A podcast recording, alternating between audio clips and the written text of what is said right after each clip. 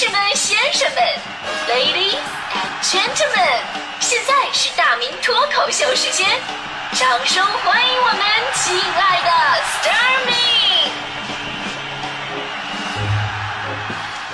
好，欢迎各位来到今天的大明脱口秀，我是大明。呃，各位别看我身材现在长得、比较放纵一点，但是啊，我跟你说，其实你知道吗？我有以前啊当过代言人的经历。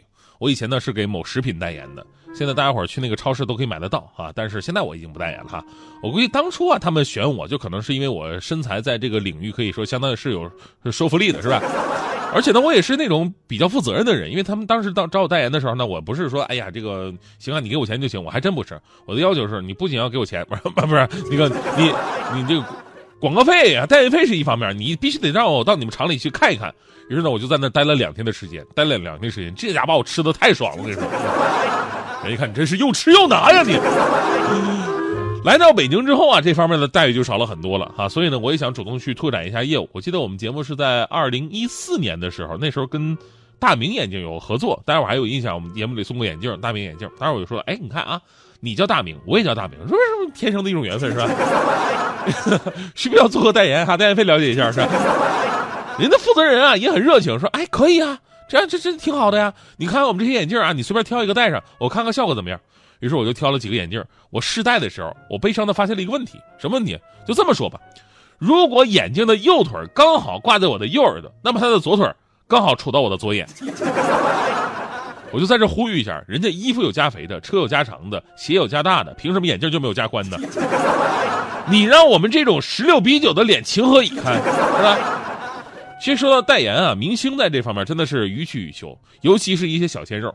天价代言费啊！但是你真的不服不行，人家确实有市场号召力。比方说啊，咱们就假设一款手机哈，我说哎呀，这个手机好啊，这我说的话没人买，对吧？但是你要换成什么鹿晗呐、吴亦凡啊这种当红鲜肉，粉丝们会说了，买一定买，我管你好不好呢？这是。所以明星自带流量的特性啊，也确实为产品带来了很多购买力。那么你们知道吗？就是在中国第一个发现明星带流量反哺广告的人是谁吗？我跟你说，不是别人。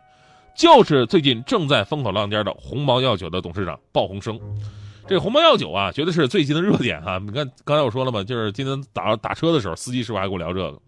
之前呢，是因为点击量不到三千的吐槽文章，结果呢，广东省医生这个谭某遭到了跨省抓捕。也正是因为这次跨省抓捕，所谓的神药鸿茅药酒再次引发了舆论的一个聚焦。咱们且不论这个药酒到底有什么功效。因为这个需要专业的部门去鉴定，咱们就先在此之前不妄下评论哈，咱就说它的广告，绝对是中国业内的地花之秀啊，秀到你怀疑自己的世界观。早在二零一七年的时候，当时人民日报社旗下的健康时报就曾报道说，鸿茅药酒近十年来的广告曾被二十五个省市级的食药监部门通报是违法的，违法次数竟然高达两千六百三十次。被暂停销售几十次，与此同时呢，鸿茅药酒的药品广告审批数啊，又在所有药品当中排在第一位，是第二名的两倍多。所以这边禁止它，另外一边还审批它，背后到底是谁在保护它呢？而当你去看他们这个董事长包鸿生的发家史，广告就是他最大的杀手锏。从最开始，他把一个所谓的补肾的药哈，后来证明他根本就 什么啊，就是能够让你发情而已那个。这个营销做到了全国第一，后来呢，他又开发了婷美，啊，找到那个非常漂亮的演员，大家伙有印象吧？在镜头前迷人微笑，媒体肖想一穿就变，啊，对对对，再次创造了业界神话。那个女生，说实话，绝对是我青春期的一大女神啊，看着都都心动。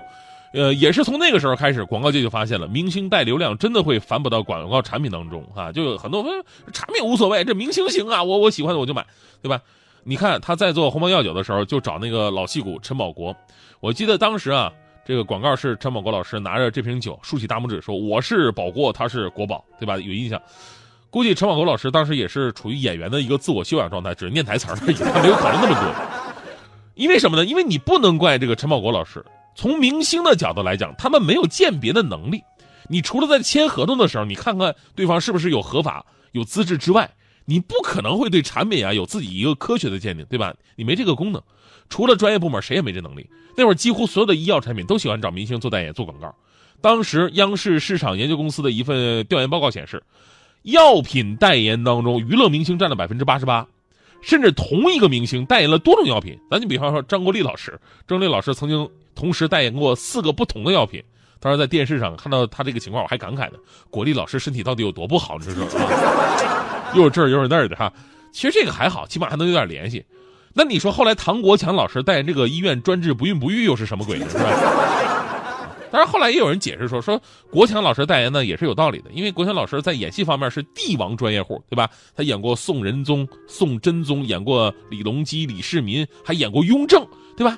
这些在历史上妻妾成群、子孙满堂的角色，都为他代言不孕不育医院打下了坚实的基础。不过呢，只要是代言，咱们说都有风险。大量的产品之后都出现问题了，对吧？尤其是医药这种对身体健康直接相关的，让我们那些喜爱的明星啊，也受到了很多非议，甚至是法律责任。所以呢，在二零一五年九月，当时新广告法的颁布规定了，禁止明星代言医药类的广告，这个风才算是刹住了。那么你们知道，在新广告法颁布以来，依然顶风作案的，继续用明星代言的是哪个品牌吗？不是别人，就是现在的鸿茅药酒。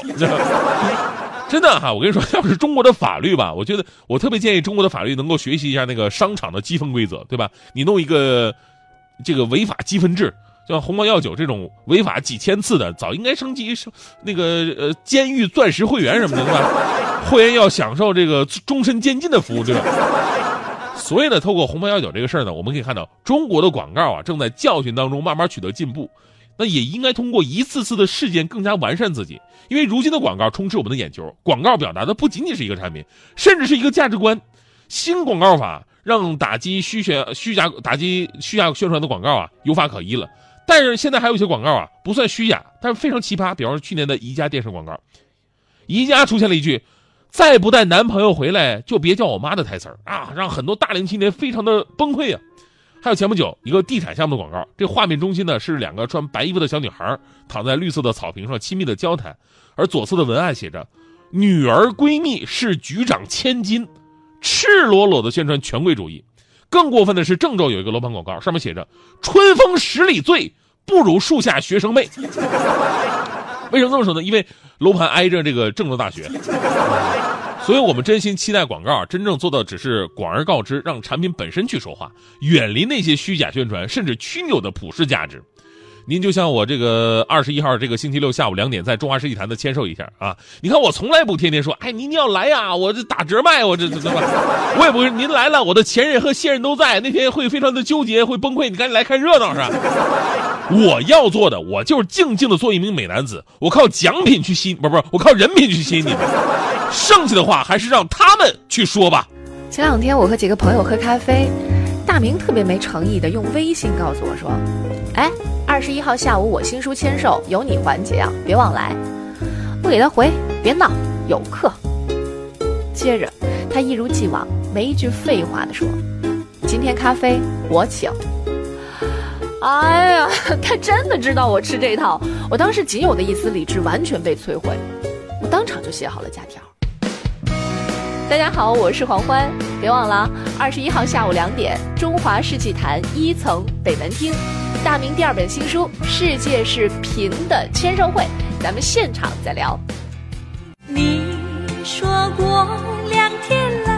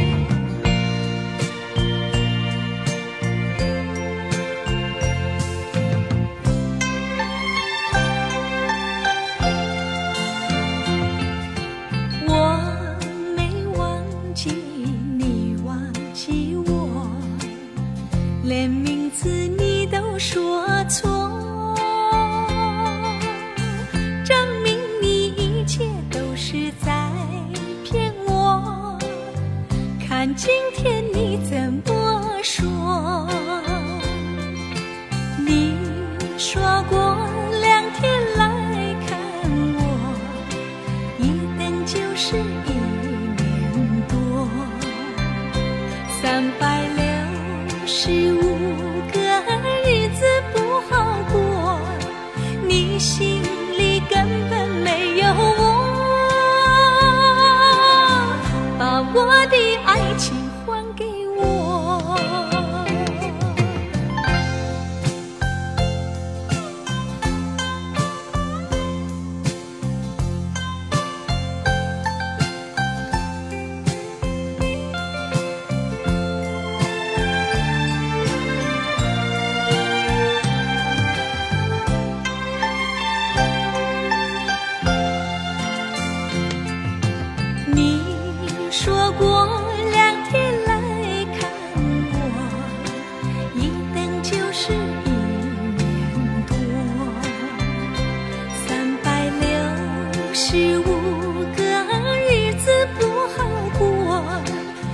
心。